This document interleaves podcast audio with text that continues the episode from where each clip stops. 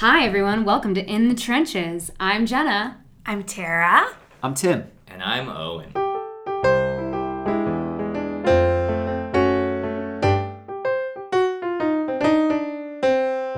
Scene partner stare.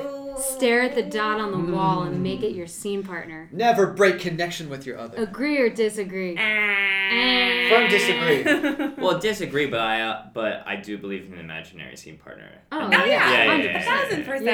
and knowing where your home base is. I have a funny story Yes. that a friend of mine told me once where when they're sitting in auditions and people come in, they will write MTL on the top of people's resumes, which means musical theater land.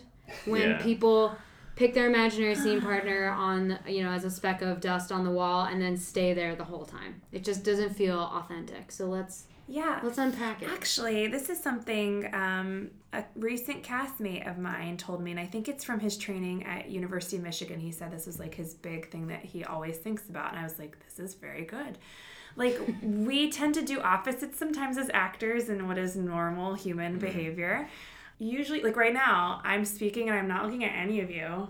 Like I literally was like in my own world, mm-hmm. finding the thoughts. Mm-hmm. Like now I'm starting to look at you, mm-hmm. um, because I'm now I'm very aware. But um, it's like we're like looking for the thoughts because we don't know what we're gonna say next. So that's usually what's happening.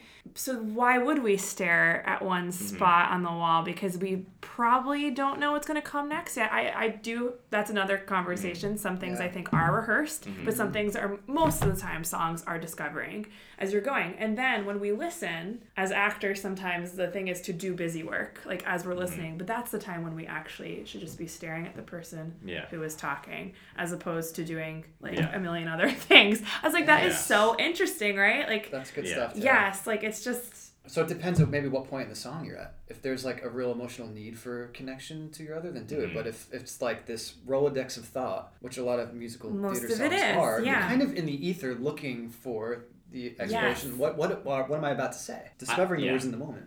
I think pop rock tends to lend itself a little more towards steady focus because if you're not, especially if you're kind of rocking out rather than in an imaginary circumstance, it doesn't mean stare like a crazy person, but I think, you know, if you're singing a list song, a musical theater list song, Chucks and Tees and Better Scurry versus, um, you know, you go in, you're just like, here's 16 bars of Adele to show you this part of my voice. I feel like it, that lends itself a little more to like, I'm on a stage at a rock concert. Mm-hmm. It's a, a little different of a connection in terms of mm-hmm. just the actual issue of focus. I remember I was at a agent class once. I was singing for I can't remember the agent. This was fresh out of grad school, and I did my 32 bars. I found my person, and I didn't take my eyes off that person the entire 32 bars because that's what I thought you had to do. And afterwards, the feedback I got was, "quote You don't have to burn a hole in the wall with your eyes." and I was like, "Oh my gosh, I didn't know I was. I thought I was just connecting to my person." The reality is, we don't talk that way in real life. We just don't Going talk that way. And why do you think we get stuck on the wall? um, I think fear is a part of it. Fear, okay. Um, I think there's a calmingness to just being still Yeah. that comes with it. We were talking about this last night in class. Is coming and kind of knowing where you want to place your world. So you do feel like you're actually seeing those things and you have almost like the scrapbook coming in with you as opposed to um, I'm gonna look to the left, I'm gonna look to the right. It's like no, I've actually placed this this person over here and then over here is that image of whatever. Mhm. I think that helps to like coming in with a little bit of like this is where I know these things are. Yeah. So you have like ownership of where you're going to Yeah. be looking. I think that people look at the wall because, or myself included, it's a trap because you don't want to be monitoring the table's response. Yep, Mm. over and above. If you're seeing you're seeing stone face from everyone, it's easier just to look above their heads and stay there. yeah, You know.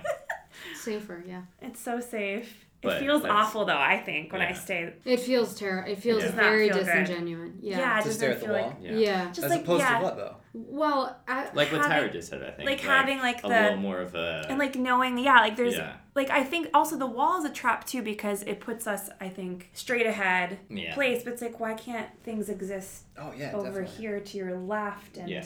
Over here to your right and in front of you and behind you like it takes up more space i think too as opposed because i think we become just heads when we're just staring at the wall like the rest of our body goes away Okay, we all agree. Next. Next.